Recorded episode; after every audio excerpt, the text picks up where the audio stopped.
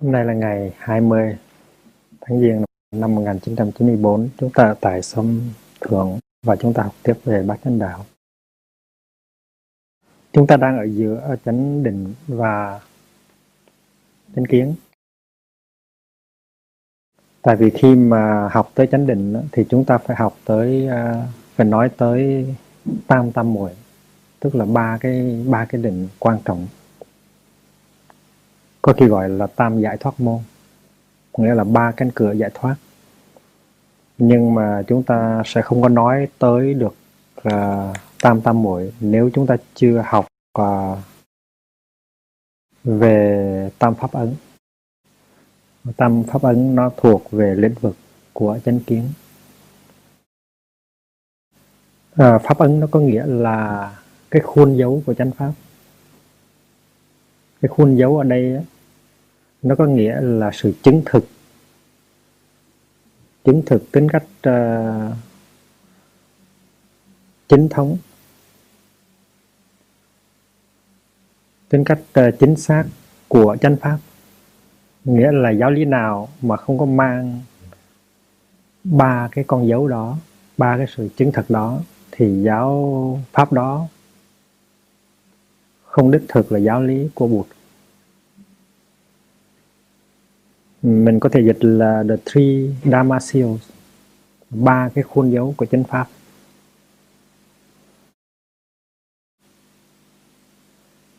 Chúng ta có thể dịch là the three signata nhưng mà dharma seals nó hay hơn nhiều.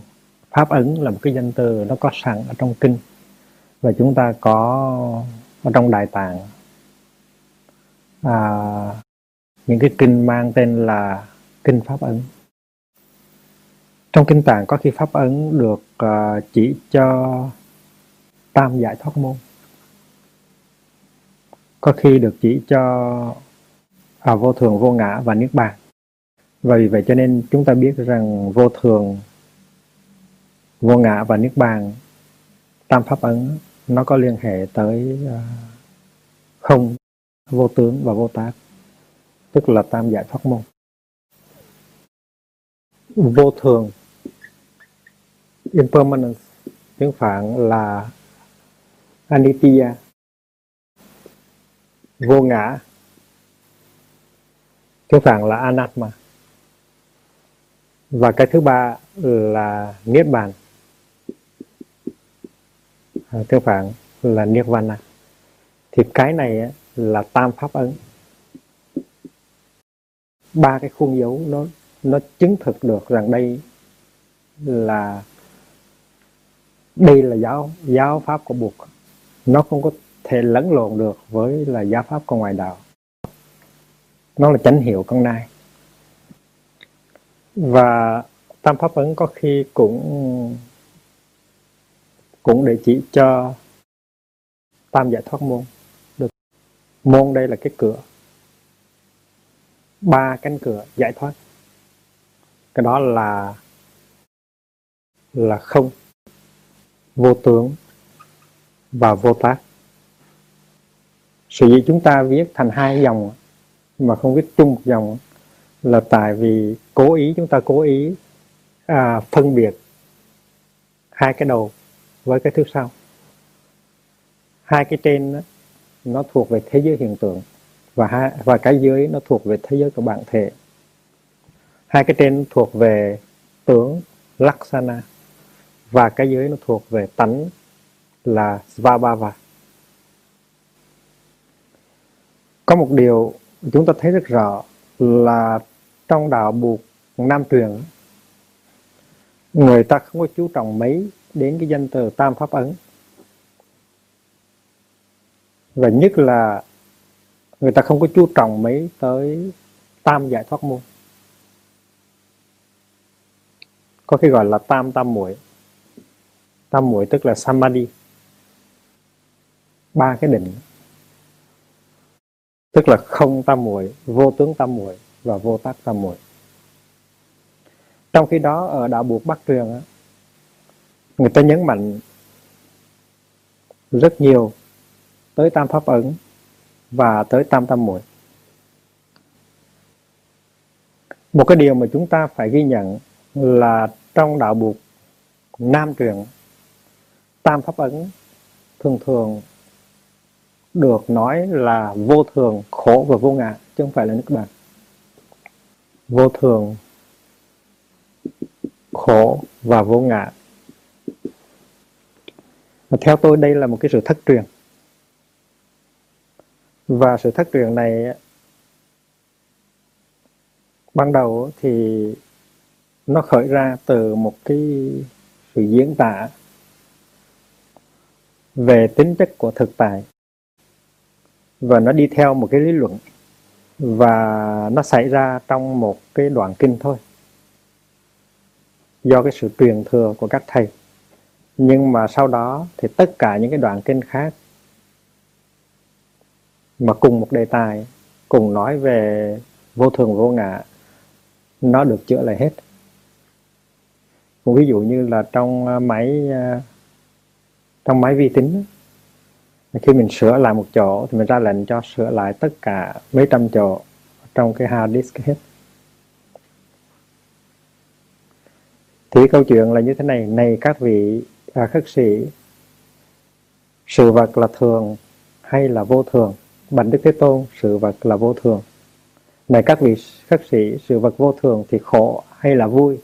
Bạch đức thế tôn sự vật vô thường cho nên là khổ này các vị khất sĩ nếu sự vật là khổ thì mình có nên nói cái này là ta cái này là của ta hay không? Ừ, Bạch đức thế tôn ta không có thể nói được cái này vì sự à, vì sự vật là khổ cho nên ta không nói được cái này là ta hay cái này là của ta. Và cái đoạn đó nó lặp lại tới hàng trăm hàng ngàn lần trong kinh điển. Hễ gặp cái chỗ nào mà nói tới vô thường vô ngã là có khổ nó chen vào giữa cho nên khi mà nói chuyện với các bạn tu theo Nam Tông đó, mà nói là Tam Pháp Ấn đó, là vô thường, vô ngã và Niết Bàn đó, thì họ không có công nhận. Họ nói không có phải, ở trong kinh nói rằng Tam Pháp Ấn là vô thường, khổ và vô ngã. Chứ không phải là vô thường, vô ngã và Niết Bàn. Trong khi đó thì ở Đạo Buộc Bắc Tông nói rất rõ rằng Tam Pháp Ấn là vô thường, vô ngã và Niết Bàn. Nói như vậy không có nghĩa là tất cả các kinh điển ở trong Bắc Tông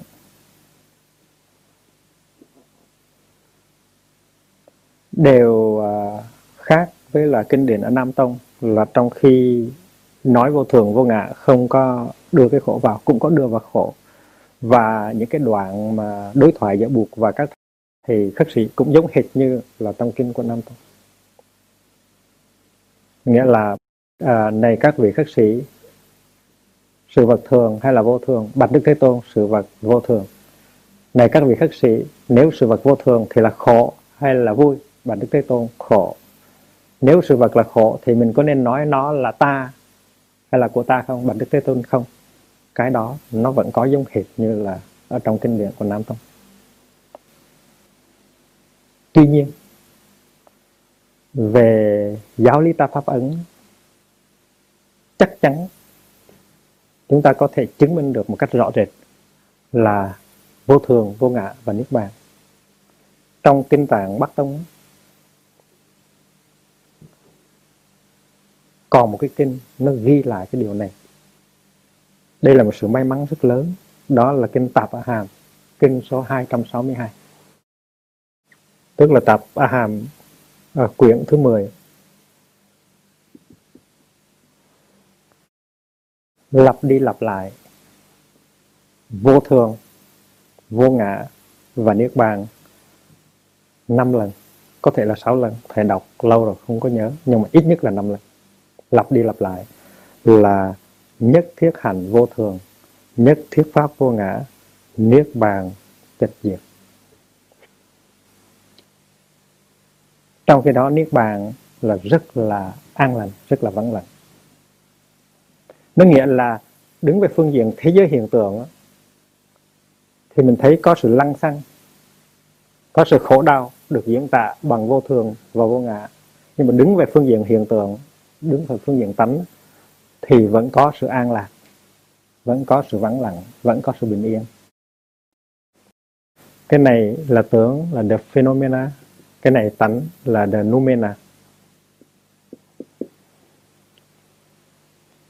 này là hữu vi, này là vô vi. Cái này là sam, samskrita, cái này là asamskrita và cái câu này trong kinh tạp a hàm, kinh thứ 262 được lặp lại, không phải là hai lần, mà ít nhất là năm lần. Trong khi đó thì tác phẩm Đại Trí Đồ Luận Maha Prajna Paramita Shastra của Thầy Long Thọ sáng tác vào khoảng thế kỷ thứ hai sau Thiên Chúa Giáng sinh nói rất rõ là tam pháp ấn là vô thường, vô ngã và niết bàn. Thành chúng ta không có cái lý do gì để nghi ngờ nữa là ba cái khuôn cái dấu ấn nó chứng tỏ tính cách đích thực của đạo buộc là vô thường vô ngã và niết bàn thật ra thì cái lý luận này vì vô thường cho nên khổ vì khổ cho nên vô ngã. Nó không phải là cái thứ lý luận um, vững chắc và làm cho người ta hiểu lầm vô thường và vô ngã. Thật ra vô thường vô ngã nó đứng trên một cái bình diện khác với là khổ. Ví dụ như cái bàn này cái bàn này là thực tại. Cái bàn này là vô thường. Mình hiểu được cái bàn là vô thường. Cái bàn này là vô ngã mình nói đúng. Nhưng mà cái bàn này là khổ thì mình đâu hiểu được. Cũng như là cái bình thủy này nó vô thường thì mình hiểu được. Cái bình thủy này nó vô ngã là mình hiểu được. Nhưng cái bình thủy nó khổ là mình không hiểu được. Nó khổ là tại vì nó là vô thường mà mình tưởng là nó thường.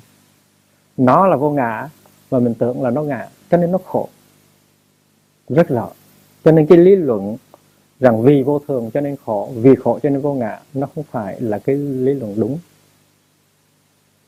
Có thể nói rằng vì vô thường, vì sự vật vô thường và vô ngã mà mình không biết, mình cho là thường là ngã, cho nên mình khổ thì mới đúng. Mà cái sự sai lầm này nó kéo dài ít nhất là hai ngàn hai trăm năm và cái sự sai lầm này nó có thể bắt đầu bằng chút xíu rất là nhỏ. Trong cái phim mà của uh, cô Hiếu Nghiêm và cô Diệu Nghiêm đem về đó thì thấy là chúng uh, Diệu Nghiêm hát. Thầy nghe rất rõ đầu lần hát đầu là nước tĩnh lặng chiếu không gian thanh thang. Chính những người đó hát là nước tĩnh lặng chiếu không gian thanh thang. Đến khi hát lần thứ hai thì hát là nước tĩnh lặng sóng không gian thanh thang. Mà tự nhiên hát ra như vậy thôi chứ không có người nào hướng dẫn cả. Còn lần hồng thì có một cháu ừ, tới thưa với sư cô chân không là bạch sư cô má con nói uh, xin sư cô gửi cho má con một bộ áo sơ mi trắng.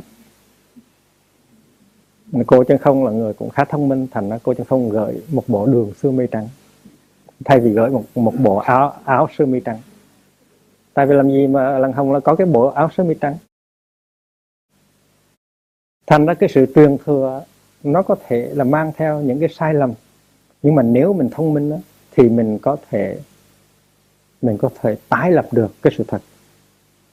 Do đó cho nên khi mình học buộc đó, mình nghiên cứu kinh điển mình phải dùng cái trí khoa học cái trí thông minh của mình để có thể uh, trừ khử những cái sai lầm nó trồng chất trong lịch sử. Thì hai cái truyền thống mà còn để lại kinh điển nhiều mà chúng ta có thể so sánh là truyền thống hữu bộ. Ở miền Bắc. Sarvastivada và truyền thống Theravada đồng diệp bộ.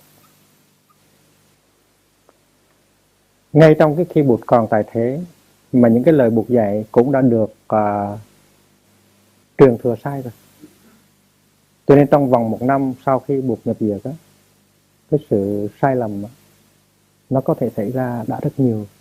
Tôi không có đợi phải hai năm trăm năm. Thì trong vòng 200 năm trong vòng 200 năm sau khi buộc nhập việc đó, thì cái giáo đoàn được phân liệt ra thành ra nhiều bộ phái. Và con số 18 là con số tối, tối thiểu 18 bộ phái thì từ ban đầu á, thì chúng ta có cái mà chúng ta có thể gọi là đạo bục nguyên thủy. Đạo bục nguyên thủy sau thời gian 100 năm thì nó tạo thành đạo bục uh, à, bộ phái. Tức là ít nhất là có 18 bộ phái. Và sau này khi mà đạo bục đại thừa phát sinh vào khoảng thế kỷ thứ nhất trước thiên chúa giáng sinh, thì đạo phục đại thừa mới gọi cái đạo phục bộ phái này là đạo phục bà buộc tiểu thừa. Và tự gọi mình là đạo buộc đại thừa. Thành ra cái cái mà mình gọi là tiểu thừa, đích thực nó là đạo buộc bộ phái. Tất cả những cái những cái bộ phái mà được phân phái ra vào khoảng 100 năm, 200 năm, 300 năm sau khi buộc nhập diệt đều gọi là đạo buộc bộ phái cả. Và đạo buộc bộ phái không phải là chỉ có đạo buộc Nam trường mới có, đạo buộc Bắc trường cũng có đạo buộc bộ phái. Là vào thời đại à, Asoka đó, vua Dục đó, thì có cái sự phân phái cái sự phân phái ra làm hữu bộ và phân biệt thuyết bộ. Hữu bộ và phân biệt thuyết bộ. Và hữu bộ di cư lên miền Bắc. Di cư lên cái vùng gọi là Kashmir. Cái vùng đó họ làm lụa đẹp lắm. Và hữu bộ Sarvastivada lên đóng đô trên đó một ngàn năm và cái văn hệ để sử dụng trong hữu bộ tức là tiếng Sanskrit. Trong khi đó, phân biệt thước bộ hình như là được chính quyền ủng hộ nhiều hơn. Vì vậy cho nên không có đi đâu hết. Và một phần của phân biệt thước bộ được mang về Tích Lan. Những cái người mà đi về Tích Lan, các thầy mà đi về Tích Lan thuộc về một cái bộ phái gọi là đồng dược bộ, mặc áo vàng, màu màu đồng màu đồng đỏ, gọi là xích đồng dược bộ. Xích là đỏ, xích đồng dược bộ. Tamra Satya đó là cái tên của của bộ phái Theravada, nhưng mà sau này họ bỏ tên đó. Tại Theravada nó có nghĩa là thường tọa bộ. Nó có vẻ chính thống hơn. Theravada nghĩa là Thavira, tức là thường tọa bộ. Nhưng mà đó không phải là căn bản thường tọa bộ. Đó là chi diệt thường tọa bộ thôi, tức là chi nhánh thôi. Nó, cái tên của nó là xích đồng diệt bộ. Và xích đồng diệt bộ có thừa hưởng được cái văn học Abhidhamma, tức là luận bộ Atidam, của phân biệt thức bộ. Cho nên chúng ta có thể nói rằng là văn học Abhidhamma tức là văn học thi đàm luận bộ luận tạng ở trong xích đình xích đồng diệp bộ là thừa hưởng trực tiếp của phân biệt thước bộ. Trong khi đó hữu bộ Saklasivada ở miền Bắc á, cũng rất là hưng thành và cũng à, sáng tác được rất nhiều bộ luận. Và những cái bộ luận lớn là gọi là tỳ bà sa luận đại tỳ bà sa luận còn cho tới ngày hôm nay và được đã được phiên dịch ra tiếng Hoa. Và tất cả hai bộ này đều thuộc về đều thuộc về đạo Bục Bồ phái mà sau này được gọi là tiểu thừa. Vậy thì cái cái đạo Bục Bồ phái hay là tiểu thừa không phải là chỉ có ở bậc đạo Bục Nam truyền của Tích Lan mà ở miền Bắc cũng có. Ở Việt Nam, ở Trung Hoa, ở Nhật Bản cũng được thừa tiếp đạo Bục Bồ phái. Và giới luật của khắc sĩ, nữ khắc sĩ cũng là giới luật được trao truyền lại từ đạo Bục Bộ Phái. Thì ở Kashmir, chữ Tàu là Ca Thấp Di La. Khi mà quý vị đọc kinh chữ Tàu mà thấy Ca Thấp Di La, đó là Kashmir.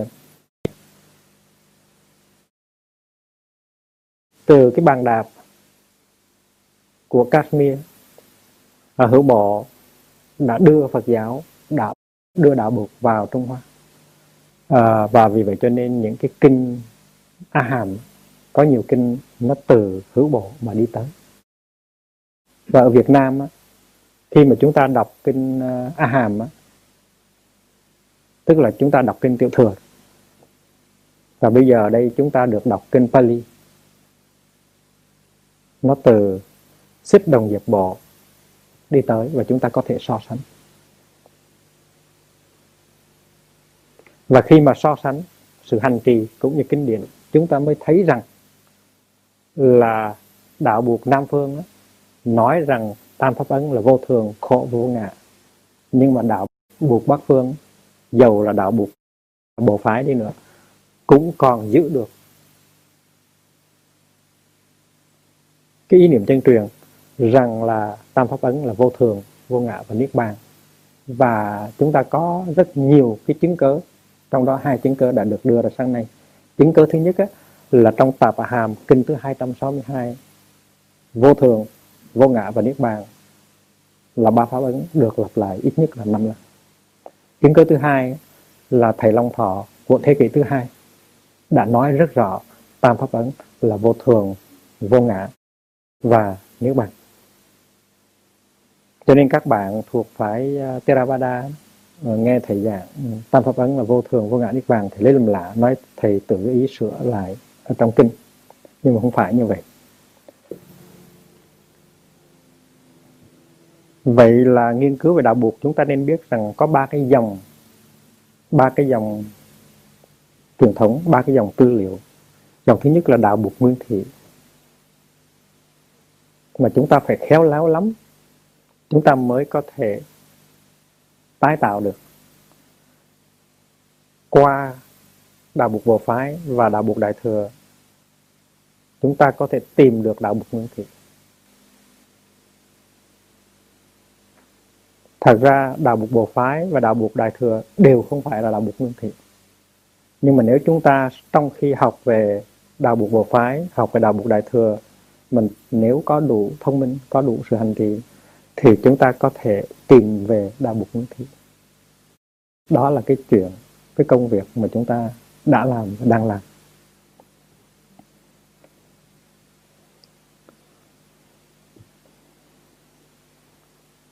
Vậy thì pháp ấn đầu tiên, con dấu đầu tiên là nhất thiết hạnh vô thường. Là tất cả tất cả mọi cái mọi cái hiện tượng được tập hợp nên hành này tức là formations. Hành. Chư hành vô thường. Ví dụ như là cái bàn này là vô thường. Cái cây này, cái cây đèn này là vô thường. Cái bông hoa này là vô thường. Tất cả đều là vô thường. Tất cả các pháp hữu vi đều là vô thường. Hữu vi tức là những pháp thuộc về thuộc về thế giới hiện tượng. Hữu vi, tức là tướng. Là vô thường. Laksana. Và nếu một cái giáo lý nào, một cái chủ thuyết nào mà không có mang theo cái dấu ấn đó, thì không phải là Phật pháp. Tất cả các pháp, hữu vi đều là vô thường. Nhưng mà vô thường giáo lý vô thường, impermanence do buộc dạy, nó có khác với là cái triết lý về vô thường ở ngoài đời. Tại vì chúng ta biết rằng cái nguyên tắc của chúng ta là tương tức tương nhập thành giáo lý vô thường ở trong đầu buộc nó phải phản chiếu trong lòng nó nó phải mang theo trong lòng nó những cái giáo lý khác của đạo buộc nó không có được trái chống những cái giáo lý khác ở trong đạo buộc ví dụ, khi mà đức khổng tử đứng trên bờ sông và nhìn xuống dòng sông thì đức khổng tử cũng có thấy được dòng sông là vô thường. Thể giả như tư phù, bất xạ tú giả, nghĩa là trôi chảy hoài như thế này ư ngày đêm không thôi. Đó là cái lời than của đức khổng phu tử. Và như vậy thì đạo khổng cũng dạy về vô thường và tây phương cái thấy về vô thường cũng có đó trong các cái nền triết học và tôn giáo. Và trước dạy, Heraclit có nói là chúng ta không có thể nào tắm hai lần dưới một dòng sông. Tại chúng ta xuống lội rồi, chúng ta đi lên rồi, chúng ta xuống lại thì dòng sông, nó là dòng sông khác rồi. Nước là nước khác rồi, nước chạy qua cầu. Và vì vậy cho nên dòng sông nó vô thường. Mà không phải chỉ có dòng sông mới vô thường. Hai bờ dòng sông, hai bờ sông cũng vô thường. Trời cũng vô thường, đất cũng vô thường. Nói tóm lại là tất cả mọi hiện tượng trong thế giới trong cái thế giới ờ, uh, hiện tượng đều vô thường cả. Nhưng mà vô thường không hẳn là một cái tính chất nó đưa tới khổ. Như là cái lý luận mà chúng ta thấy đây hệ vô thường là khổ. Nếu chúng ta xét lại thì vô thường có thể là đem lại chúng ta niềm tin niềm niềm an lạc. Vô thường nó có nghĩa là không có một cái tính chất đồng nhất. Sự vật không phải là cùng một cái, nó hoài hoài, không có tính cách miên viện và nó có duy trì được tính tính chất chất đồng nhất của mình buổi sáng thì như vậy, buổi chiều thì như vậy, hôm qua thì nó như thế đó mà hôm nay nó như thế này, tức là có sự thay đổi. Và vô thường là tính chất của sự sống, đích thực của sự sống. Nếu không có vô thường thì không có sự sống. Ví dụ như là cái hột bắp mà nếu mà nó thường thì hột bắp không có bao giờ có thể trở thành cái bắp. Và loài người, loài vật là không có thức ăn. Cho nên mình có muốn sự vật thường hay không? Nếu muốn sự vật thường tức là không có sự sống. Và trong khi đó thì mình than rằng là sự vật vô thường. Và mình nói vô thường nó đưa tới cái khổ. Cái đó không phải là do tuệ giác nó sinh ra. Trái lại chính nhờ vô thường mà có sự sống. Thì bên anh nó có một uh, anh chàng phật tử anh học phật anh thực tập phật pháp rồi anh nói về giáo lý cho những người trong gia đình của anh nghe. Và anh nói theo cái kiểu sự vật vô thường, cho nên mình, cho nên mình khổ. Thì đứa con gái, nó mới nói rằng, ba nói cái gì kỳ vậy nếu mà sự vật không vô thường, thì con gái của ba làm sao lớn lên được? Mà sự thật là như vậy. Nếu sự vật không vô thường, thì em bé không bao giờ trở thành cô thiếu nữ. Mà cô bé nói rất là đúng cô bé tuy rằng không có học buộc nhưng mà cô bé hiểu được buộc nhiều hơn là ông cha. Ông cha học vô thường và ông thấy ở trong vô thường đó cái cái mùi vị của sự chán nản mùi vị của sự uh, bi quan. Nhưng trong đó thì cô bé thấy được rằng vô thường đó, nhờ sự vật vô thường cho nên sự sống nó có mặt. Nó hay như vậy nếu cái hạt bắp mà không vô thường, không bao giờ trở thành, nó không bao giờ trở thành ra cây bắp được cả. Và nếu một cái chế độ nó độc tài, mà nếu mà sự vật không vô thường, thì chúng ta làm gì có hy vọng một ngày mai là chúng ta có thể thay đổi được chế độ đó? Cho nên vô thường nó rất là quan trọng.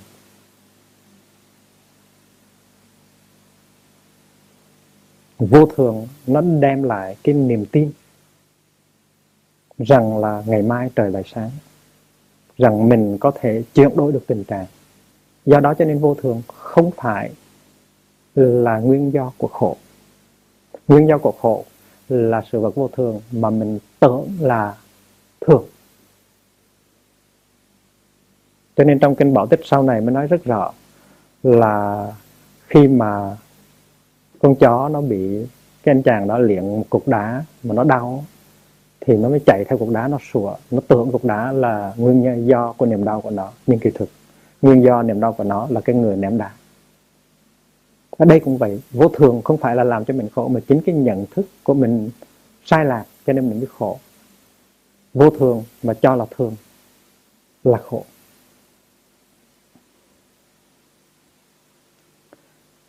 Khi mà mình có sức khỏe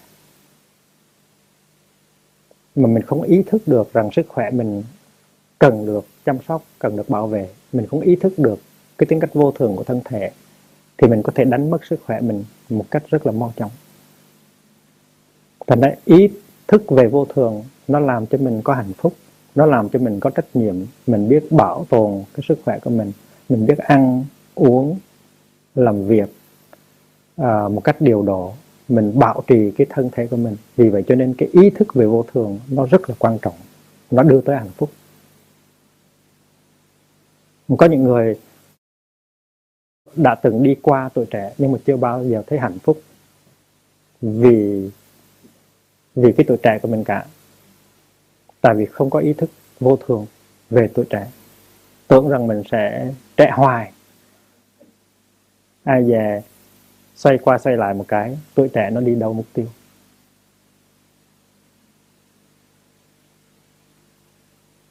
Cho nên thực tập vô thường quảng nó giúp cho mình quý trọng từng giờ phút của sự sống. Và khi mình quý trọng những giờ, từng giờ, từng phút của sự sống, mình biết ờ, chăm sóc, vun tưới để nuôi dưỡng cái gì hiện đang có cho mình khi mình có tuổi trẻ cũng vậy, mà khi mình có một người thương mình cũng vậy. Mình phải ý thức rằng có một người thương mình hay là mình đang thương một người, thì mình có gốc rễ, mình có hạnh phúc. Nhưng mình cũng biết rằng cái tình thương đó nó cũng vô thường. Thương nó có đối tượng của sự thương yêu và chủ thể của sự thương yêu. Mình phải biết được cái tình thương nó cũng vô thường. Nếu người thương yêu không có nuôi dưỡng cái hiểu biết của mình, không có nuôi dưỡng tình thương yêu của mình, thì tình thương nó cũng mòn mỏi, nó cũng tiêu diệt. Nếu người được thương yêu không có duy trì cái tính cách đáng yêu của mình tươi mát của mình thì cũng đánh mất cái sự thương yêu đó. Sự thương yêu sự tin tưởng nó cũng vô thường. Và vì vậy cho nên mình có ý thức được cái vô thường đó thì mình biết sống từng giờ từng phút trong chánh niệm. Mình duy trì sự thương yêu mình duy trì cái tính cách uh, tươi mát cái tính cách uh, đáng yêu của mình. Tại vì khi mà mình mất hết cái sự tươi mát mất hết cái sự đáng yêu của mình thì tự nhiên tình tình yêu tình thương nó sẽ nó sẽ mòn mỏi. Đó là cái luật. Mà tất cả những sự hành trì đó nó được căn cứ trên một cái yếu tố là ý thức về vô thường khi mà hai người về với nhau có thể là tình thương rất là sâu đậm rất là vững chãi trong năm đầu. Nhưng mà nếu hai người không có chăm sóc không có sống trong ý thức vô thường và cứ nghĩ rằng mình luôn luôn là mình người kia luôn luôn là người kia thì không có được. Có thể là trong nửa năm hay một năm mình đã có thể à, vỡ nợ đứng về phương diện à, tình thương thôi. Những cái nổi kết nó bắt đầu được à, tạo dựng. Nó lớn lên trong lòng của hai người. Và nếu sống không có ý thức về vô thường, nếu sống không có chánh niệm, không có bồi đắp cho nhau, không có bồi đắp tình thương của nhau, thì có thể rằng trong một năm, trong hai năm, trong ba năm thì hai người trở nên hai kẻ thù địch. Ngày xưa nói rằng không có nhau thì không sống được, bây giờ nói ngược lại, bây giờ có nhau, sống không được. Anh đi đường anh tôi đường tôi, tình nghĩa đôi ta, có thế thôi. Thành thử ra, vô thường quán rất là quan trọng. Thứ nhất là nó cho mình biết rằng cái gì đang có trong giây phút hiện tại, mà quý giá, mà tươi mát, mà đẹp đẽ là mình phải mình phải trân quý, mình phải bảo tồn cho mình và cho những người xung quanh mình. Thứ hai là khi mình thấy tình trạng nó không như là mình mong ước, thì mình không có chán nản, là mình nghĩ rằng, mình thấy rằng sự vật vô thường. Cho nên tuy hôm nay nói như vậy, nhưng mà nếu mình biết cách thì ngày mai nó sẽ thay đổi trở lại. Sức khỏe của mình cũng vậy. Sức khỏe của mình hôm nay không khả quan, nhưng mà nhờ vô thường cho nên mình biết rằng nếu mình biết cách thì ngày mai sức khỏe của mình sẽ khả quan có những cái phương pháp để thay đổi cái tình trạng. Cái chế độ hôm nay nó hà khắc, nó khó chịu, nhưng mà mình biết rằng nhờ vô thường, cho nên một ngày mai có thể chuyển đổi cái tình trạng. Trước cái ngày mà bức tường bá lên đổ rất nhiều người nghĩ rằng bức tường bá lên đó nó sẽ kéo dài năm, trăm năm này sang trăm năm khác, là tại vì họ không có nghĩ rằng tất cả đều vô thường, nhất thiết hẳn vô thường đến khi mà bức tường ba lên đổ một cái rồi họ mới họ mới thấy rằng bức tường ba lên cũng có thể đổ như bất cứ một cái gì. Tại bức tường ba lên nó cũng vô thường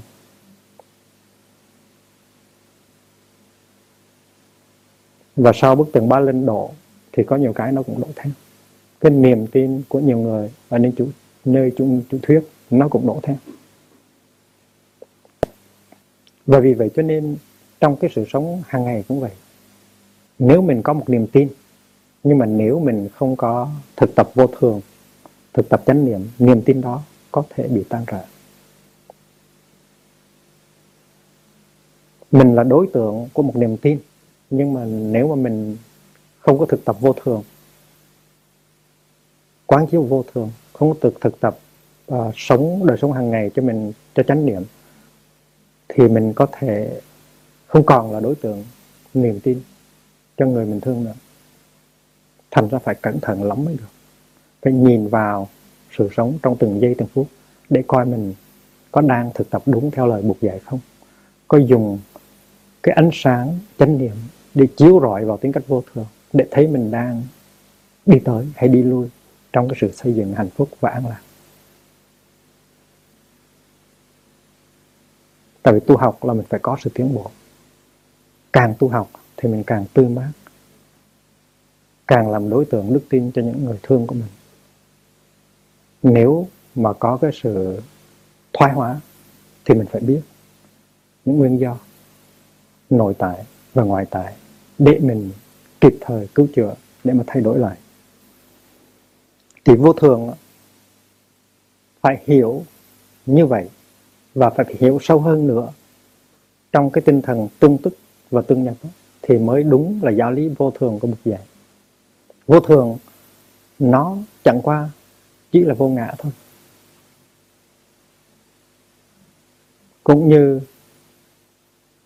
một chi phần của bát chánh đạo là bảy chi phần khác của bát chánh đạo. Một chi phần của bát chánh đạo, nó hàm chứa bảy chi phần khác của bát chánh đạo. Trong chánh ngữ chúng ta thấy có chánh kiến, chúng ta thấy có chánh tư duy, chúng ta thấy có chánh định. Tại vì nếu mình không có chánh tư duy, chánh kiến, chánh định, thì cái ngữ của mình chưa phải là chánh ngữ. Dầu mình có tình khẩu đi nữa, thì cái đó cũng chưa phải là chánh ngữ. Tiếng không tiếng tiếng không có nói, nhưng mà đó cũng là một thứ ngôn ngữ vậy thì vô thường á nó là vô ngã.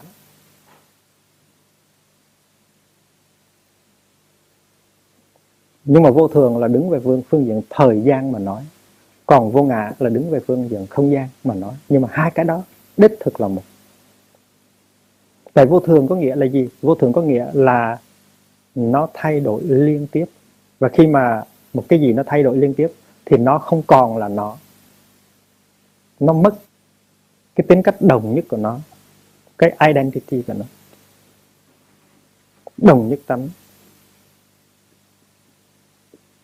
Ngã tức là đồng nhất tính hôm qua tôi nó khác, mà hôm nay tôi nó khác. Không phải là nhờ sự tu học mà tôi khác mà thôi. Tôi không tu học, tôi cũng khác. Mà tôi tu học, tôi cũng khác. Tôi tu học thì nó khác tốt hơn. Mà tôi không tu học thì nó khác sâu hơn và vì vậy cho nên mình cứ nói rằng cái người đó vẫn mãi mãi là người đó. Cái người đó là một người không bao giờ mình có thể thương được. Tức là mình không có nhận thức được tính cách vô thường và vô ngã của người đó.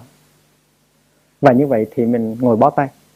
Trong khi đó, nếu mình nhìn vào người đó một cách rất sâu sắc và mình thấy được rằng người đó là vô thường, và nếu mình nhìn vào mình mình thấy được tính cách vô thường của mình, thì mình biết rằng người đó có thể thay đổi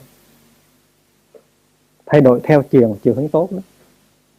Mà muốn người đó thay đổi trong chiều hướng tốt thì mình là một yếu tố rất là quan trọng. Tôi nói rằng là tôi chịu thua, ai ghi bắp tức là mình không có tuệ giác về vô thường và vô ngã. Và mình không có thấy được cái tính cách vô thường và vô ngã nơi người đó, cũng như nơi mình thành ra tuệ giác về vô thường, vô ngã, nó đưa tới cái năng lượng triệu hóa.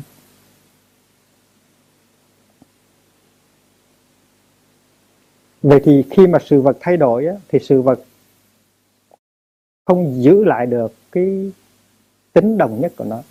Tính đồng nhất là cái identity của nó.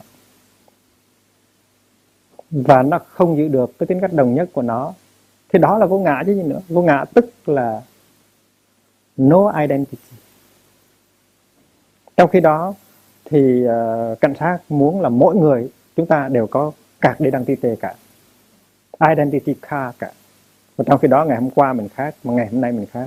Mà bắt buộc mình phải mang một cái identity card. Mình biết rằng cái hồi mình 3 tuổi và bây giờ cái lúc bây giờ đây thì mình 30 tuổi không có giống nhau gì hết trơn. Cái chú bé 3 tuổi với là chàng thanh niên 30 tuổi có giống nhau gì đâu hoàn toàn khác vậy mà vẫn cái tên đó, vẫn cái card đó, identity đó. Nhưng mà tại vì tiện dụng, thành ra bắt phải làm như vậy thôi. Kỳ thực á, cái ngã không có thấy được. Cái đồng đồng nhất tính. Đồng nhất tính, cái ngã đó. Đồng nhất tính tức là identity.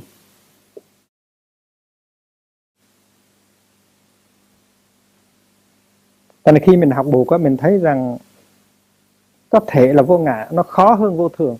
Vô ngã nó rắc rối hơn nó sâu hơn vô thường. Nhưng mà đó là tại vì mình chưa học học buộc uh, ờ, đủ sâu. Vô thường nó là vô ngã. Và nó sâu sắc như là vô ngã. Mình phải hiểu vô thường là vô ngã thì mới mình mới hiểu vô thường được. Còn mình nói vô thường là bước thứ nhất sau khi bước thứ nhất mà tôi tới được rồi, tôi hiểu rồi, thì tôi mới đi bước thứ hai, tôi mới hiểu vô ngã, là mình chưa hiểu đạo buộc. Đạo buộc á, một giáo pháp, nó trùng chứa tất cả các giáo pháp khác. Nhất pháp, nhập nhất thiết pháp, nhất thiết pháp, nhập nhất pháp. Đó là kinh hoa nghiêm. Và vì vậy cho nên nói rằng là trong các truyền thống khác cũng có nói tới vô thường. Mình sẽ nói rằng đúng như vậy, trong các truyền thống khác có nói tới vô thường, nhưng mà vô thường trong đạo buộc nó khác. Vô thường trong đạo buộc là vô ngã. Mà trong các truyền thống khác có nói vô ngã không? Không vì vậy cho nên vô thường ở trong đạo buộc nó khác với vô thường ở trong những truyền thống khác. Vì vậy cho nên vô thường là một cái chiếc chìa khóa mà buộc trao cho chúng ta để chúng ta mở cửa thực tại. Buộc uh, dạy rằng chúng ta phải sử dụng cái chìa khóa đó thì mới có thể đi vào được cái thế giới của thực tại. Còn nếu chúng ta đem chìa khóa để lên trên bàn thờ mà lại thì không bao giờ chúng ta có thể đi vào thế giới của thực tại cả. Nếu mà chúng ta đàm luận chúng ta khảo cứu về vô thường. Mà chúng ta không có thực tập vô thường. Vô thường gọi là vô thường quán trong đời sống hàng ngày. Thì chúng ta không có sử dụng nó như là buộc ước muốn. Thay vì dùng chiếc chìa khóa để tra vào ổ khóa, để mở tòa nhà của thực tại, thì chúng ta đem cái chìa khóa đó để lên trên bàn thờ rồi lại xuống một ngày 108 lại. Thì cái chìa khóa đó nó không có ích lợi gì cả tuy nhiên khi mà buộc bắt đầu trao chìa khóa, thì ngài cũng biết rằng đây là một chiếc chìa khóa và người kia có thể bỏ chìa khóa vào túi suốt đời. Và người kia cũng có thể, nếu thông minh, nếu có bạn hiền, nếu có tăng thân, thì có có thể dùng cái chìa khóa đó để đút vào ổ khóa của sự sống hàng ngày và mở nó ra. Cho nên vô thường ở đây không phải là một ý niệm, là một triết học, mà là một phép quán một phép sống, gọi là vô thường quán. Vô thường quán. The contemplation of impermanence. Mà vô thường quán, mình quán lúc nào? Mình quán trong khi mình ăn cơm, trong khi mình rửa chén, trong khi mình giặt áo, trong khi mình tiếp xử với bạn bè của mình, với con của mình, với chị của mình, với anh của mình, với em của mình. Mà cái bàn tay mà nó nắm cái chìa khóa vô thường, tức là bàn tay của chánh niệm, dùng hơi thở chánh niệm, tiếp xúc với sự vàng sự vạn vật và quán chiếu tính cách vô thường của vạn sự vạn vật. Và chúng ta biết rằng quán chiếu như vậy không phải là để than thở rằng vạn sự vô thường không có gì đáng để cho chúng ta làm hết. Có đâu. Có nhiều người học vô thường xong nói, cái gì cũng vô thường hết á, cái gì cũng không có đáng để mình lo, thôi đừng làm gì nữa, hết, cho nó khỏe. Thì cái đó là một cái sự hiểu lầm về vô thường rất lớn. Trong khi chúng ta đã nghe và đã hiểu rằng vô thường là một cái một cái cơ hội rất lớn cho sự sống và cho sự chuyển hóa cho nên tôi hay nói chơi, tôi nói rằng là vạn tuế vô thường. Tại vì nhờ vô thường mà chúng ta có thể làm được tất cả mọi cái. Chúng ta có thể làm cách mạng được. Chúng ta có thể chuyển đổi. Chúng ta có thể làm cho khổ trở thành vui. Đạo đế được thiết lập trên căn bản vô thường. Nếu không vô thường thì đạo đế để làm, để dùng làm cái gì? Đạo đế là để biến biến chuyển sự, để mà chuyển hóa sự vật. Cho nên vô thường không phải là những cái nốt nhạc sầu thảm, tiêu cực. Nếu mà anh nếu mà chỉ nghĩ tới vô thường như là những cái nốt nhạc sầu thảm, bi quan, thì anh và chị hoàn toàn không hiểu được cái giáo lý vô thường. Bao nhiêu người học Phật thấy được cái điều này? Rất là ít. Mà trong khi đó thì giáo lý không phải mù mờ, giáo lý rất rõ, rất đơn giản. Để rồi quý vị từ từ coi, vô thường. Chúng ta mới học và mới quan chiếu sơ sơ mà chúng ta đã thấy rằng vô thường, đích là vô ngã. Không có cái gì có tính cách đồng nhất hết.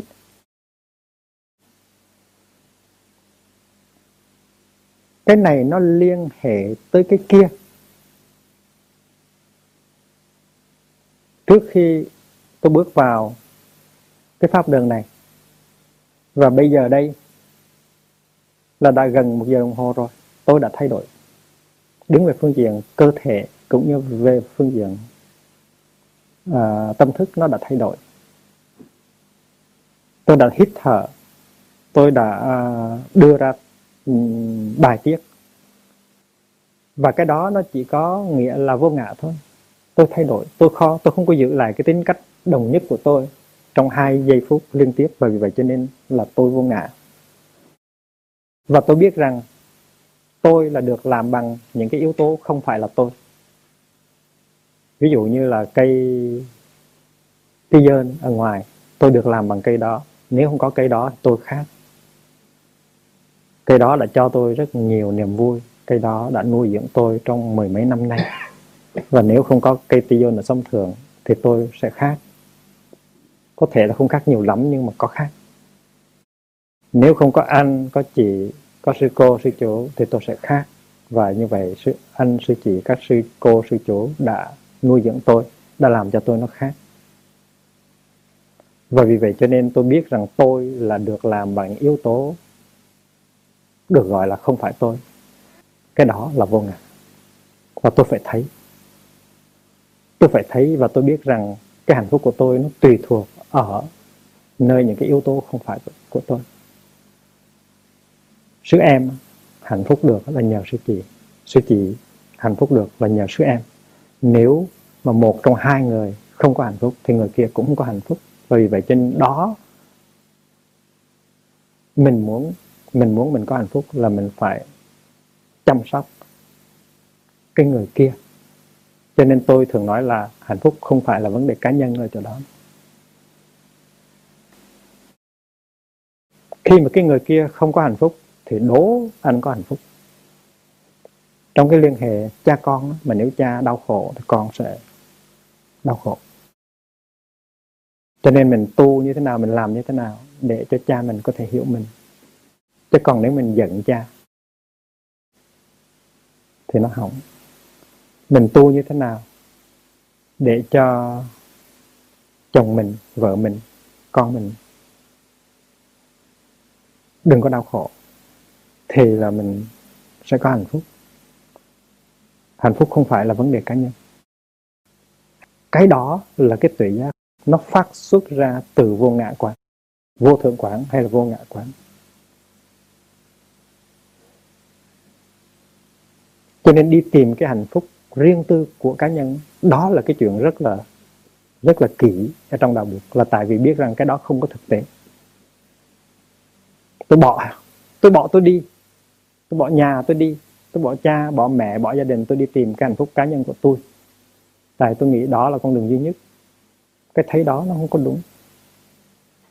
Tại vì mình bỏ mình đi, nhưng mà mình sẽ mang hết đi theo mà mình không có biết mình mang hết đi theo ở trong con người của mình.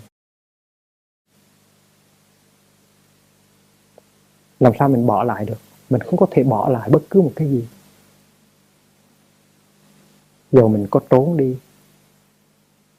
biệt tích, thì tất cả những cái đó vẫn đi theo. Tại vì cái tàn thức của mình, nó đem theo hết. Nó không có bao giờ nó chịu bỏ lại cái gì hết. Cho nên cái tuệ giác.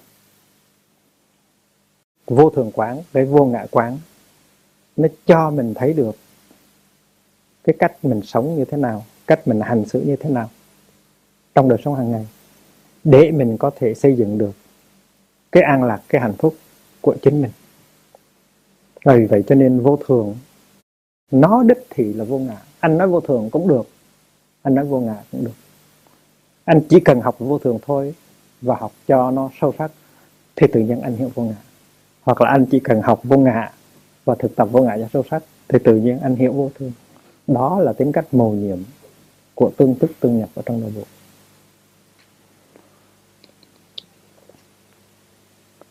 Trong đạo buộc, chúng ta thường nghe rằng duyên sinh là một giáo lý rất là thâm sâu trong đạo, thâm sâu mà chúng ta phải học và thực tập. Duyên sinh tức là sự hình thành của các hiện tượng nương vào nhau. Cái này có thì cái kia có, cái này không thì cái kia không. Cái này sanh thì cái kia sanh, cái này diệt vì cái kia diệt. Cái này như thế này vì cái kia như thế kia. Cái đó là dương sinh. Mà dương sinh là cái gì? Dương sinh nó cũng chỉ là vô ngã và vô thường thôi và vì vậy cho nên mình phải hiểu vô thường là duyên sinh.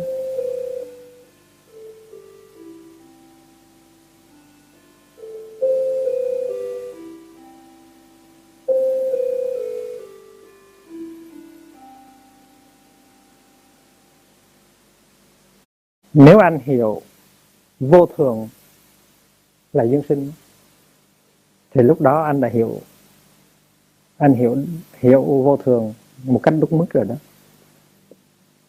Tại vô thường nó chỉ có nghĩa là duyên sinh thôi. Mình tưởng tượng một cái hiện tượng nào đó tên là hiện tượng A nó di chuyển trong thời gian và không gian. Mình tưởng rằng nó bắt đầu đây là A mà nó sẽ chấm dứt đây là A là nó sai lắm. Tại vì trong khi nó di chuyển trong không gian và thời gian đó, nó luôn luôn xúc tiếp tiếp nhận những cái nguồn năng lượng từ bên ngoài, những cái gọi là input. Ví dụ như là tôi luôn luôn thở và bài tiết thì nó luôn luôn có những cái input và nó luôn luôn có những cái output. Tức là những cái điều kiện, những cái điều kiện nó giúp cho mình tiếp nối để mình có thể du hành trong thời gian và không gian. Và vì vậy cho nên những cái điều kiện đó nó xảy ra trong từng giây từng phút bây giờ và trước đó. Thì cái đó gọi là duyên sinh. Mỗi ngày tu học á, tức là mỗi ngày mình mở tấm lòng ra để cho những cái điều kiện tốt nó đi vào để nuôi dưỡng mình nó chuyển hóa mình thành ra tốt hơn đẹp hơn. Cái đó gọi là duyên còn nếu mình tưởng rằng là mình có thể đóng cái vỏ sò của mình lại cho ấm áp ở trong cái vỏ sò của mình tức là mình mình không có thấy được tính chất duyên sinh. Mình làm sao mà sống được nếu không có sự nuôi dưỡng của những nhân và những duyên? Cho nên à, a đây không còn là a này mà trong cái quá trình từ a tới a phẩy a này đã đi ngang qua rất nhiều rất nhiều loại a. A1 nó thành a2 nó thành a3 nó thành a4 trong từng giây giây phút. Và sở dĩ A1 nó trở thành A2 là tại vì nhân và duyên. Vì vậy cho nên vô thường, nó chỉ là duyên sinh thôi à. Nếu mà anh hiểu vô thường mà không có cái duyên sinh trong đó, thì cái vô thường đó chưa phải là cái vô thường mà buộc dậy có khi chúng ta không nói vô thường chúng ta không có nói ngã chúng ta nói duyên sinh mà chúng ta nói không. Không ở đây á, trước hết á, là không có cái tính cách đồng nhất. Không có cái đồng nhất tính. Không ở đây nghĩa là không có một cái mà nó cứ tiếp tục như vậy hoài cái đó gọi là ngã thành ra không ở đây nó có nghĩa là vô ngã. Ít nhất là nó có nghĩa là vô ngã. Nhưng mà nếu nó có nghĩa là vô ngã, thì nó cũng có nghĩa là duyên sinh. Trong kinh buộc dạy, chư hành vô thường thì sinh diệt pháp. Ở trong đại trí độ luận có một cái bài kể rất hay mà thầy trí giả của phái thiên thai đã sử dụng để mà thiết lập cái pháp môn tam quán của thầy. Tức là không, giả và trung. Bài kể đó như thế này. Nhân duyên sợ sinh pháp. Nhân duyên sợ sinh pháp. Ngạ thuyết. Tức thì không. Diệt danh vi giả danh diệt danh trung đạo nghĩa. Có mới danh từ trong đó. Nhân duyên sở sinh pháp, tức là những cái hiện tượng, những cái pháp mà do nhân và duyên nó làm, nó sinh ra. Ngạ thuyết tức thì không, mà ta nói chúng nó là không. Vậy thì duyên sinh nó có nghĩa là không? Đó là lời tuyên bố của thầy tổng thọ. Nhưng mà cái không này không phải là cái ngược với cái có. Người ta nghe không á, người ta tưởng là cái không này là nó ngược với cái có. Mà chứ không này nó chỉ có nghĩa là duyên sinh thôi à. Nó chỉ có nghĩa là vô ngã, nó có nghĩa là vô thường thôi. Nhưng mà anh nghe tiếng không, anh nghĩ là không là không có. Cho nên mới có câu thứ ba, diệt danh vi giả danh giả danh. Giả danh là một danh từ rất hay. Giả danh tức là cái đó, nó có một cái tên, là cái tên giả thôi. Nếu mà chúng ta tin tưởng là có một cái thực tại,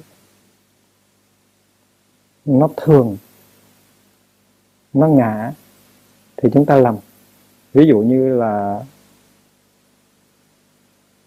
Nguyễn Văn A.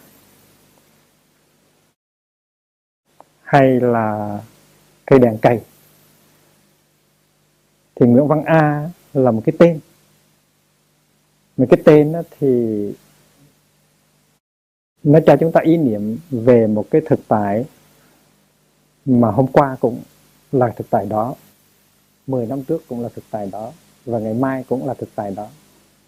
Trong khi đó, cái danh là cái tên đó, với cái thực nó khác nhau. Cái thực nó thay đổi từng giờ từng phút. Còn cái tên thì nó không có thay đổi. Vì vậy cho nên cái giả danh mình phải nói giả danh là tại cái danh đó nó không có chứa đựng được cái thực tại.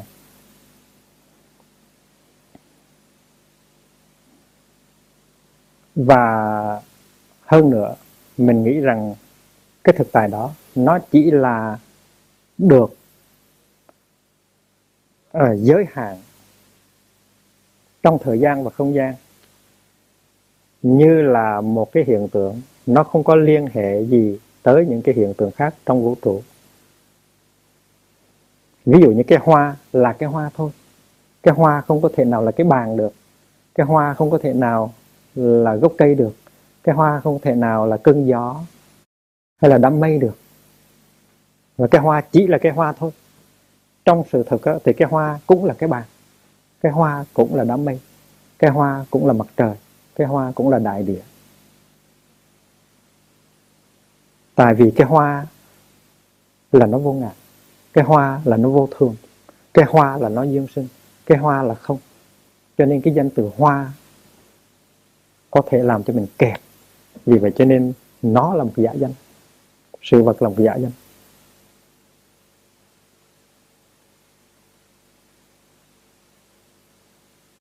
Prasnapti giả danh và có khi gọi nó bằng cái tên khác là trung đạo. Trung đạo tức là không phải có, mà cũng phải không. Tôi vừa nói không, anh kẹt vào ý niệm về không. Nhưng mà ý niệm về không này đưa ra là cốt để cho anh bị thoát ra khỏi cái ý niệm có. Ý niệm giả danh cũng vậy đưa ra là để cho anh thoát ra khỏi cái ý niệm về không. Và ý niệm về trung đạo đưa ra cũng là để cho anh thoát ra khỏi cái ý niệm về không và về có. Trung đạo nghĩa là không có cũng không không. Tại vì có và không là hai ý niệm. Mà hai ý niệm này nó đưa mình đi lạc. Cho nên có một thiền viện, họ viết bốn chữ là hữu vô nhị vong. Họ treo lên. Tức là cả hữu, cả vô đều mất hết. Thì lúc đó mình mới đi tới cái trung đạo. Thành ra trong đạo buộc có khi mình gọi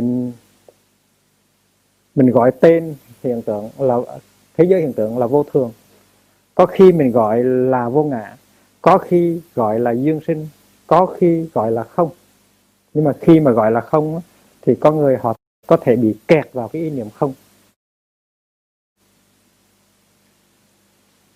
Và vì vậy cho nên cũng phải làm cho họ thoát khỏi cái ý niệm không. Ý niệm có họ kẹt rồi, cho nên mình mới đưa ý niệm không ra. Nhưng mà ý niệm không này họ cũng kẹt luôn. Thành ra mình phải đưa ý niệm. Trung đạo thành ra có nhiều danh từ rất là hay và ý niệm trung đạo, xét cho cùng, nó chỉ là không thôi à. Và nó là dương sinh, nó là vô ngã, nó là vô thường. Cho nên khi mà anh hiểu vô thường là trung đạo, anh hiểu vô thường khá sâu sắc. Và bây giờ mình có một chữ là mình rất thích là tương tức. Tương tức tức là cái này, tức là cái kia. Bông hoa là mặt trời, bông hoa có mặt, cùng với mặt trời. Mà tương tức là gì? Tông tức nó chỉ là dương sinh thôi chứ gì. Tương tức nó chỉ là trung đạo tương tức nó chỉ là dương sinh, là vô ngã, là vô thường thôi. Thành ra dùng danh từ nào cũng được hết á. Tam pháp ấn cũng được, mình nhất pháp ấn cũng được. Tại vì một cái nó gói trọn tất cả những cái khác.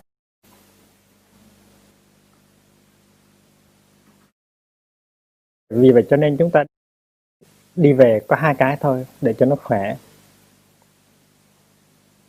Ba cũng được, bốn cũng được, năm cũng được, mười cũng được, nhưng mà cốt là để cho hiểu được một cái thôi.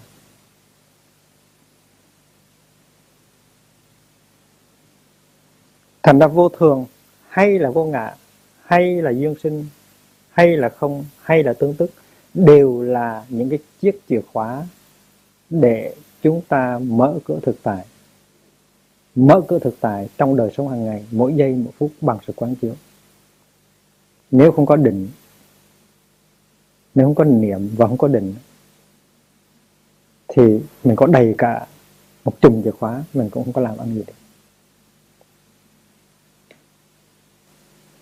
Có thể làm một bài hát là tôi có một chùm chìa khóa, nhưng mà tôi chưa bao giờ xài hết.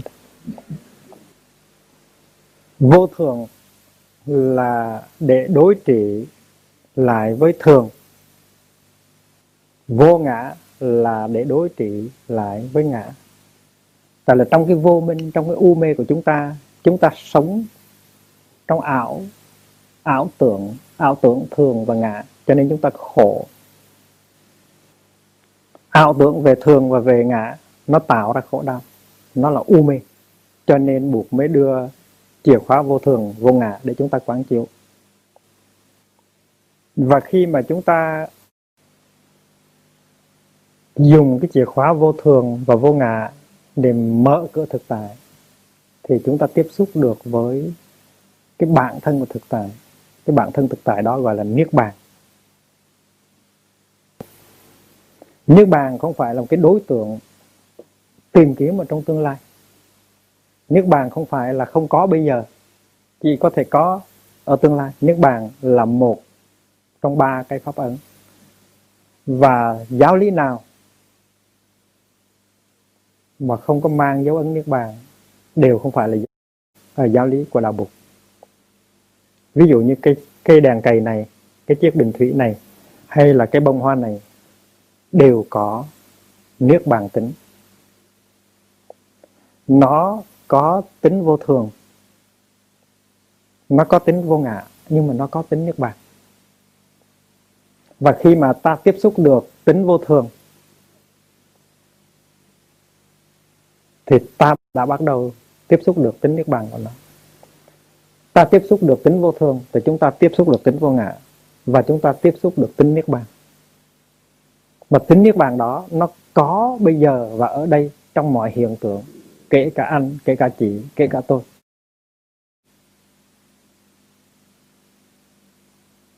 Cũng giống như là là là một đợt sóng trên đại dương. Cái đợt sóng trên đại dương đó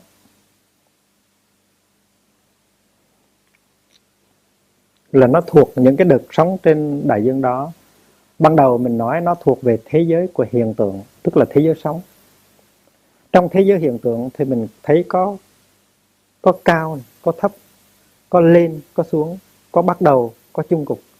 Mình thấy có được sống này và được sống kia. Mình thấy có cái ngã và cái vô ngã, cái phi ngã.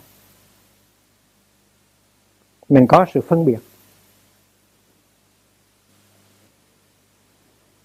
Thì cái đợt sống này á cũng như những đợt sóng khác á, nó có tính cách cao thấp sinh diệt này kia vân vân. Nó có nhiều tính cách lắm.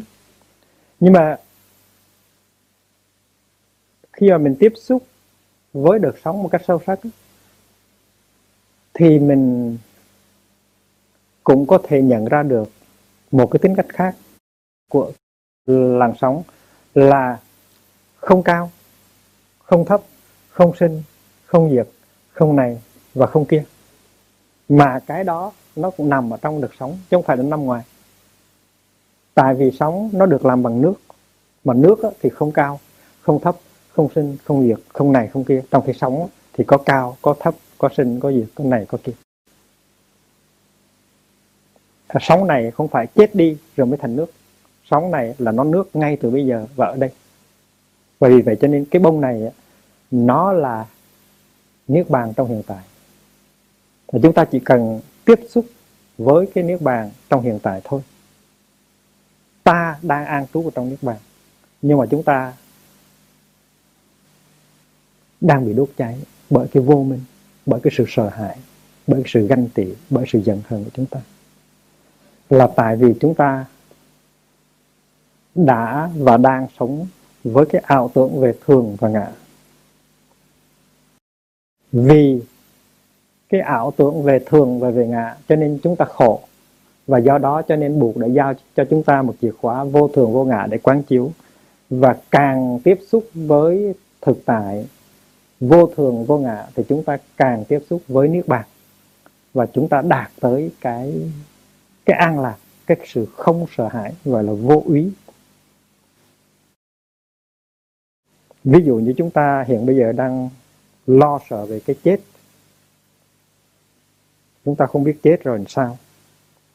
Chết chúng ta thành ra hư vô hay không? Thành ra những cái vô minh đó là toàn là được căn cứ trên thường và ngã, ý niệm về thường và ngã. Nếu chúng ta sợ nếu chúng ta lo, nếu chúng ta buồn, nếu chúng ta khổ là tại vì cái vô minh về thực tại là thường và ngã. Buộc có vậy, tất cả những cái sợ hãi, những cái lo lắng, những cái tai họa của chúng ta đều do cái cái sự không biết của chúng ta về xứ, về giới, về địa mà ra hết và vì vậy cho nên dùng chánh niệm và chánh định sống trong ý thức vô thường, vô ngã. Dùng chìa khóa vô thường, vô ngã để mở cửa thực tại, thì chúng ta đạt tới cái niết bàn. Chúng ta được sống giác ngộ rằng chúng ta là nước. Vì vậy cho nên lên chúng ta cũng vui, xuống chúng ta cũng vui lớn chúng ta cũng vui, nhỏ chúng ta cũng vui. Chúng ta đi tới tình trạng vô vô ý và an lạc. Thành ra có thể nói là trên cái nền tảng giáo lý về niết bàn thì ta đã là cái mà ta muốn trở thành rồi. Chúng ta không cần phải chạy chạy đi đâu nữa. Đó là giáo lý về niết bàn. Và vì vậy cho nên ở trong đạo buộc mới có một cái giáo lý mà ban đầu chúng ta không hiểu được gọi là vô tác. Có khi gọi là vô nguyện. Vô nguyện tức là tôi không có muốn cái gì hết. Tôi không có lý tưởng gì hết. Tôi không có muốn làm cái gì hết. Tại vì tất cả đã được làm rồi. Trong cái bài thơ bướm bay vườn cải hoa vàng, tôi có viết một cái câu mà chính tôi cũng không biết công trình xây dựng ngàn đời nhưng công trình em ơi đã được ngàn đời hoàn tất. Đó cái sự tu học của mình nó thấm vào trong trong, trong con người mình. Và đến khi nó ra một cái câu thơ thì nó ra như vậy thôi. Nó không có mục đích để thuyết pháp hay để nói về về về thế giới hiện tượng hay thế giới bản thể. Vườn cải hoa vàng. Chính mắt tôi vừa thấy sáng qua tôi không ngủ mơ đâu. Ngày hôm nay đẹp lắm. Thật mà em không về chơi trò bắt tìm nơi quá khứ. Chúng mình còn đây. Hôm nay và ngày mai nữa. Đến đây khi khát chúng ta sẽ cùng uống một giếng nước thơm trong. Ai nói cho em nghe rằng thượng đế đã bằng lòng cho con người khổ đau đứng dậy hợp tác cùng người? Chúng ta đã từng nắm tay nhau từ muôn vạn kiếp. Khổ đau vì không tự biết là lá là hoa em hát ca đi, bông cúc cười theo em bên hàng dầu. Đừng bắt chúng tôi nhúng hai tay vào vôi cát nhưng ngôi sao trời không bao giờ xây ngục thất cho chính chính mình. Tất cả những cái điều trong bài thơ đó nó nói ra. Nếu mình đọc với cái ý thức về tâm pháp ấn, thì mình thấy rằng vạn pháp nó an trú ở trong niết bàn và mình không có cần đi tìm, mình không có cần phải thực hiện cái gì cả. Khi mà mình trở về, mình tiếp xúc được với cái bản thể của chính mình, cái tánh, tự tánh của chính mình, thì tự nhiên mình đạt tới cái sự không sợ hãi, cái sự an lạc. Ở trong cái lĩnh vực tôn giáo và triết học, nó có một cái môn học gọi là eschatology mình có thể dịch là mạt mạt thế mạt thế luận. Tức là nghiên cứu về cái sự cái chung cuộc của uh, vũ trụ của con người. Tức là con người rốt cuộc cái số phận của cá nhân mình nó sẽ đi tới cái chỗ nào? Và cái chung cuộc của thế giới. Mà trong những cái trong những cái truyền thống tôn giáo khác như cơ đốc giáo và cái môn này rất quan trọng. Tại người ta gia đình có thời gian vô cùng. Và thời gian và không gian là cái khung để cho tất cả nó xảy ra. Như vậy thì mỗi con người nó đều có cái chung cuộc. Và chung cuộc của cá nhân mình nó như thế nào? Của người mình thương như thế nào? Và của vũ trụ của mình rốt cuộc nó sẽ thành là cái gì? Cái đó là đối tượng của môn học gọi là mặt thế học eschatology. Nhưng mà đứng về cái phương diện tam pháp ấn thì chúng ta thấy rằng chúng ta không có cái môn học đó. Là tại vì cái ý niệm bây giờ và sau này ý niệm về thời gian và không gian là những cái sản phẩm của trí óc của tri, tri thức của chúng ta. Và cái niết bàn đó cái cái mà cái cái mà chúng ta gọi là chúng ta theo đuổi đó, nó không phải là một cái chuyện nó xảy ra trong tương lai, nó có ngay trong giờ phút hiện tại. Nó ở bây giờ và ở đây, chúng ta không có cần phải làm gì hết. Không có cần phải thực hiện cái gì gì hết. Và vì vậy cho nên eschatology ở trong đạo buộc nó không có nghĩa, nó không có cần làm thành ra một môn học. Tại vì vô tác ở đây á vô tác hay là vô nguyện nó có nghĩa là không có đối tượng của sự đuổi theo. Vô tác là apranihita. Apranihita nghĩa là là không có đặt trước mình một cái đối tượng để mình chạy theo. Mà thật vậy, mình nếu đã là người giải thoát thì mình không có chạy theo một cái gì nữa cả. Tất cả đều có đủ tất cả đều có đó rồi. Không có gì mà mình cần phải đạt tới nữa. Không có gì mà mình phải theo đuổi. Tại vì tất cả đều đã có sẵn đều đã đầy đủ. Và vì vậy cho nên ở trong đạo buộc đó, có cái ý niệm như thế này gọi là vô đắc. Và mình có thể nói một cách đơn giản là mình đã là cái mà mình muốn trở thành rồi. Đó là tinh thần vô tác đó là tinh thần vô nguyện đó là tinh thần vô đắc đó là giáo lý về niết bàn. Anh là một uh, cậu bé ba tuổi thôi. Anh là màu nhiệm. Anh như vậy là tuyệt mỹ rồi. Anh không cần phải trở thành ra một cậu sinh viên 22 tuổi anh không cần phải trở nên một vị thượng tọa. Thì thì anh mới có niềm vui. Nghe nói thầy Minh Đức ờ, hỏi các sư cô ở chùa Đức Viên là uh, khi mà đại đức thì lên cao thì nó sẽ thành cái gì? Thì các sư cô nói lên thượng tọa. Rồi thầy hỏi uh, thượng tọa mình muốn lên nữa thì lên cái gì? Các sư cô nói lên hòa thượng rồi thầy hỏi hòa thượng thì lên cái gì nữa? Các sư cô trả lời không được. Thầy nói lên trên bàn thờ. Chỉ bằng ta đừng có lên gì hết. Mình là sa di thì đã mầu nhiệm lắm rồi. Mình đâu, đâu cần phải tỳ kheo. Mình tỳ kheo ờ, mầu nhiệm lắm rồi không cần phải giáo thọ. Mình giáo thọ mầu nhiệm lắm rồi không cần phải đại giáo thọ. Hòa thượng gì cả.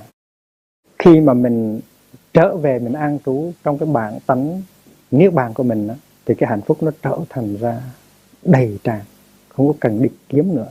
Cái đó là giáo lý vô tác trong đạo Phật nó rất là hiếm nó rất là mầu nhiệm. Và vô tác là đứng về cái phương diện tánh mà nói. Ở trong đạo Phật có, có khi chúng ta học hỏi và thực tập đứng trên phương diện tướng là thế giới hiện tượng. Nhưng mà nếu chúng ta làm cho đàng hoàng, thì trong lúc đó thì chúng ta tiếp xúc với tánh và chúng ta đạt tới sự an lạc, hạnh phúc.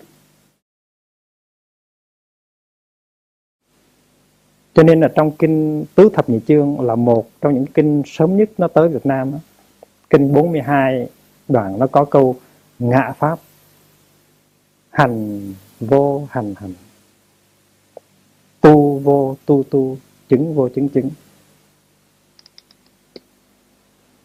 Hình như mình có học rồi mà phải không? Ngạ pháp là pháp của tôi ấy. hành vô hành hành tức là thực tập cái cái không thực tập.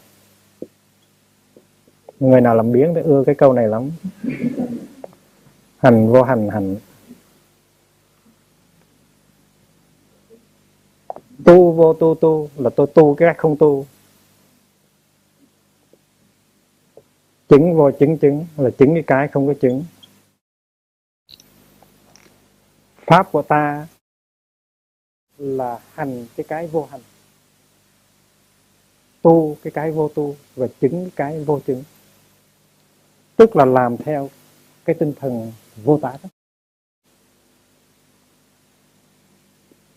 tức là tức là nó không có cần phải uh, lao tác mệt nhọc. Ừ.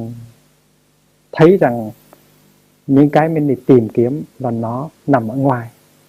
Nó không có tính cách hình thức chủ nghĩa. Trên nó không có nghĩa là mình không có hành không có tu không có chứng. Vậy thì cái thấy của mình về vô thường vô ngã và niết bàn cái sự học hỏi của mình về vô thường vô ngã và niết bàn là cái vốn liếng của mình. Chúng ta biết rằng vô thường cũng là vô ngã vô ngã cũng là dương sinh dương sinh cũng là không không cũng là tương tức tương tức cũng là um, trung đạo. Chúng ta không có cần phải có rất nhiều chìa khóa chúng ta chỉ cần có một chiếc chìa khóa thôi. Là trong chiếc chìa khóa đó nó có đầy đủ tất cả những cái chìa khóa khác và chỉ cần sử dụng cái năng lượng của niệm, của định và chúng ta sẽ sống thường trực trong cái sự quán chiếu về vô thường và vô ngã. Thì tự nhiên là chúng ta có thể bắt đầu an trú ở trong nước bàn, trong cái sự không sợ hãi, trong cái sự đầy đủ an lạc, không có đi tìm kiếm nữa. Tức là vô tác. Và an lạc có thể có ngay trong giờ phút hiện tại. Chúng ta không cần tốt nghiệp. Chúng ta không cần phải đi ra để lập uh, trung tâm tu học hướng dẫn phật tử. Chúng ta chỉ cần an trú trong giây phút hiện tại là đã có an lạc hạnh phúc thôi. Mà sau này khi mà cần đi ra lập trung tâm để hướng dẫn các phật tử tu học thì chúng ta cũng làm giống hệt như bây giờ. Cái an lạc cái hạnh phúc cũng giống như bây giờ. Có bò hay là không có bò thì cũng là như nhau. Có bò theo cái tinh thần không bò thì có bò cũng tốt. Vậy thì nếu mà chúng ta nói về chánh kiến thì chúng ta có thể nói rằng chánh kiến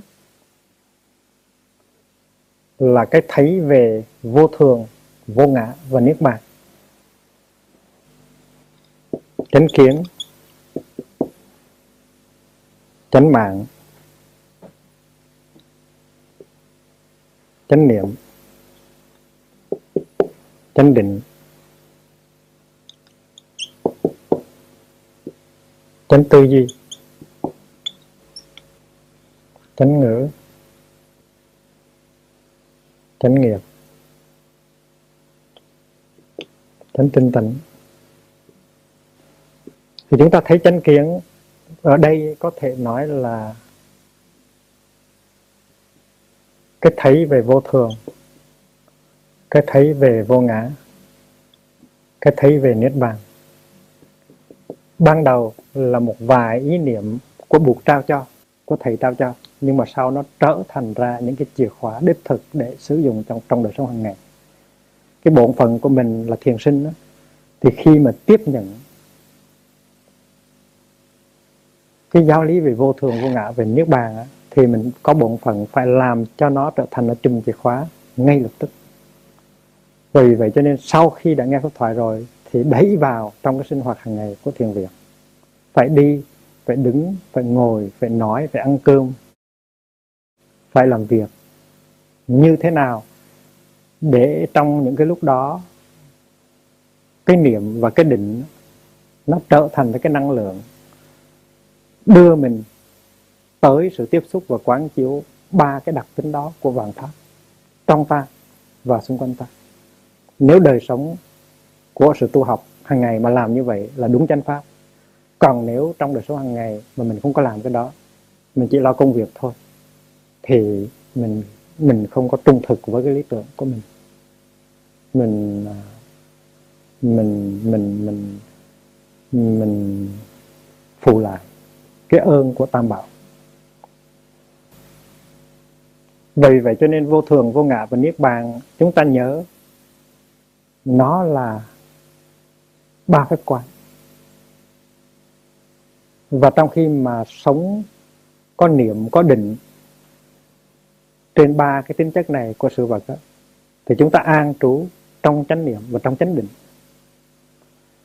Và đứng về phương diện chánh định thì chúng ta có tam tâm muội tam tam muội, tức là không vô tướng và vô tác không vô tướng và vô tác có khi được gọi là tam pháp ấn, có khi gọi là tam giải thoát môn. Ba cánh cửa giải thoát. Sở dĩ có, chúng ta dùng cái chữ, chìa khóa đó, là tại vì nó có cái ý niệm về về cửa, giải thoát môn. Ba cánh cửa, và ba cánh cửa đó cần phải ba cái chìa khóa và ba chìa khóa đó là vô thường vô ngã và niết bàn. Và trong khi mà chúng ta sống cuộc sống tu học có niệm và có định đó, thì cái thì chúng ta an trú trong cái niệm về không cái niệm về vô tướng cái niệm về vô tác. Chúng ta an trú trong cái định về không định về vô tướng và định về vô tác. Không định vô tướng định và vô tác định. Và ba cái định này là kết quả của sự quán chiếu vô thường, vô ngã và niết bàn. Thì quý vị có thấy là mình chưa nói đến không vô tướng, vô tác, nhưng mà mình mới nói tới vô thường, vô ngã và niết bàn thì mình bắt đầu hiểu rồi. Vô tác với niết bàn là một thứ.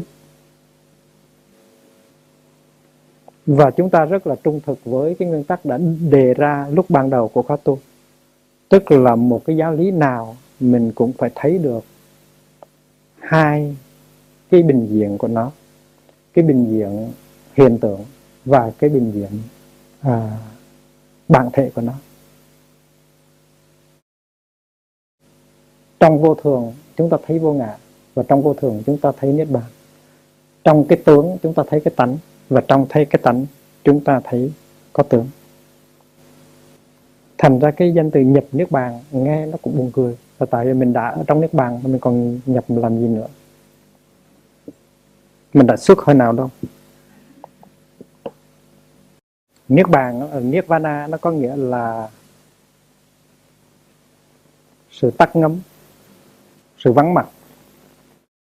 Sự tắt ngấm của những cái, trước hết là của những cái ý niệm.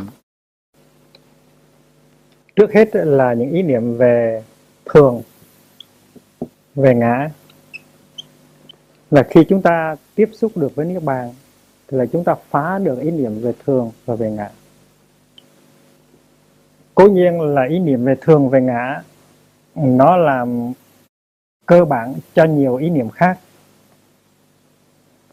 Trong đó có ý niệm về sinh, ý niệm về diệt, ý niệm về có, ý niệm về không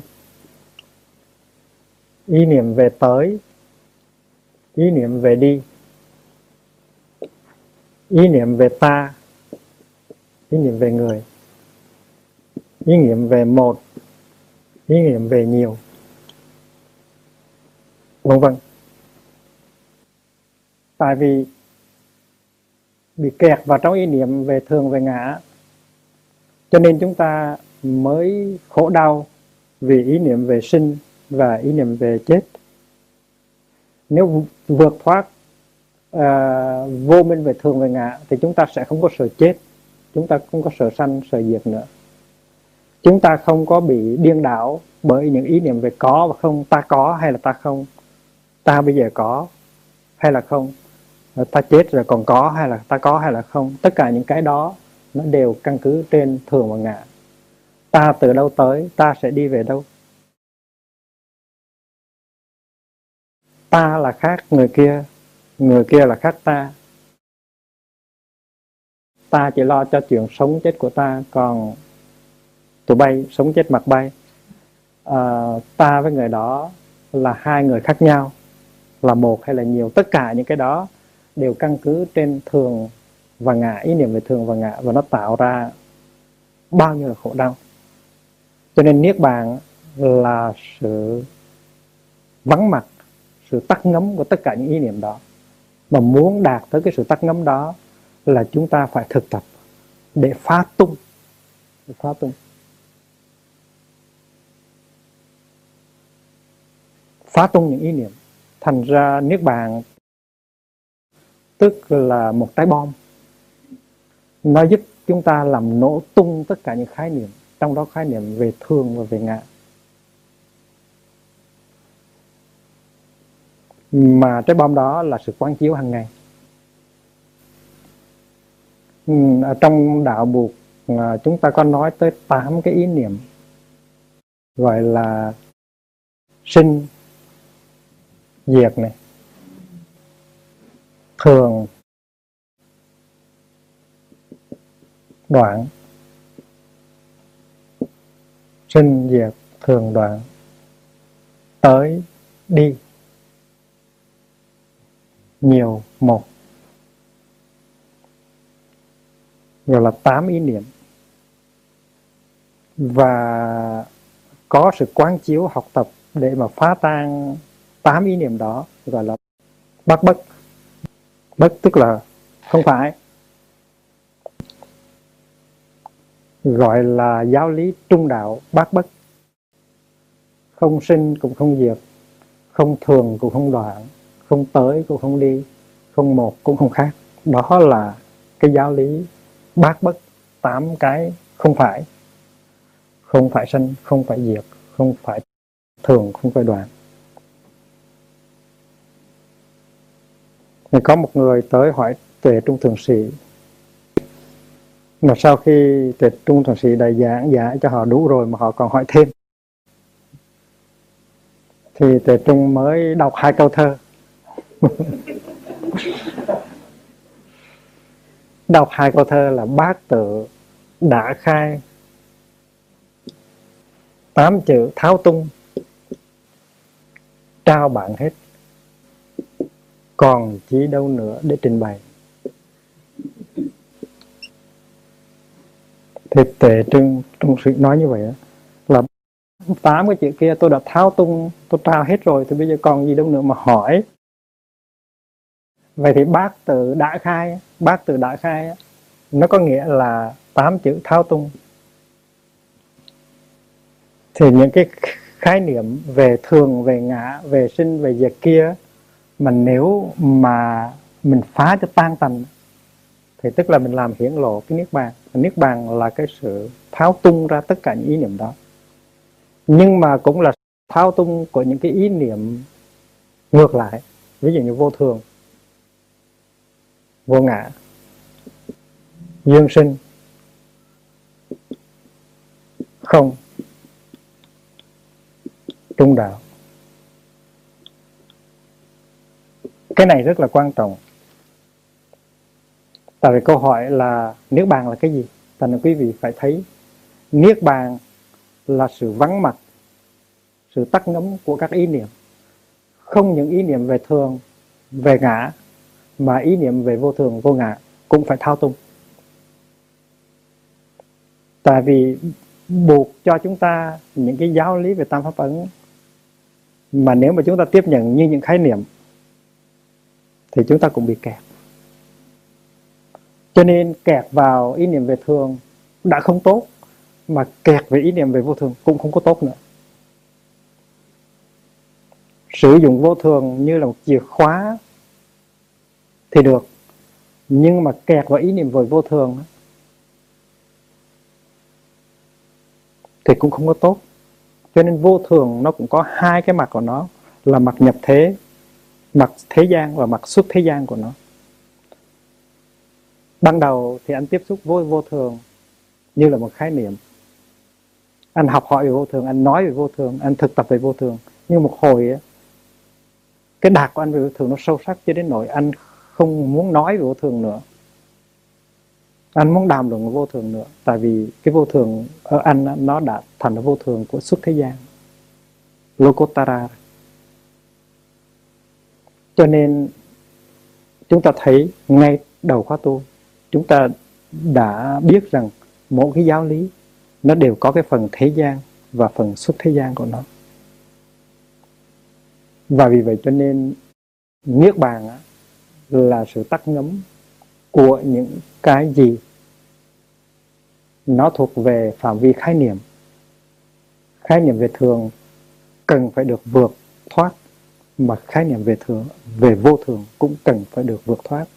Khái niệm về ngã cần vượt thoát, mà khái niệm về vô ngã cũng phải vượt thoát. Khái niệm về dương sinh cũng vậy, về không cũng vậy, về trung đạo cũng vậy, cần phải vượt thoát.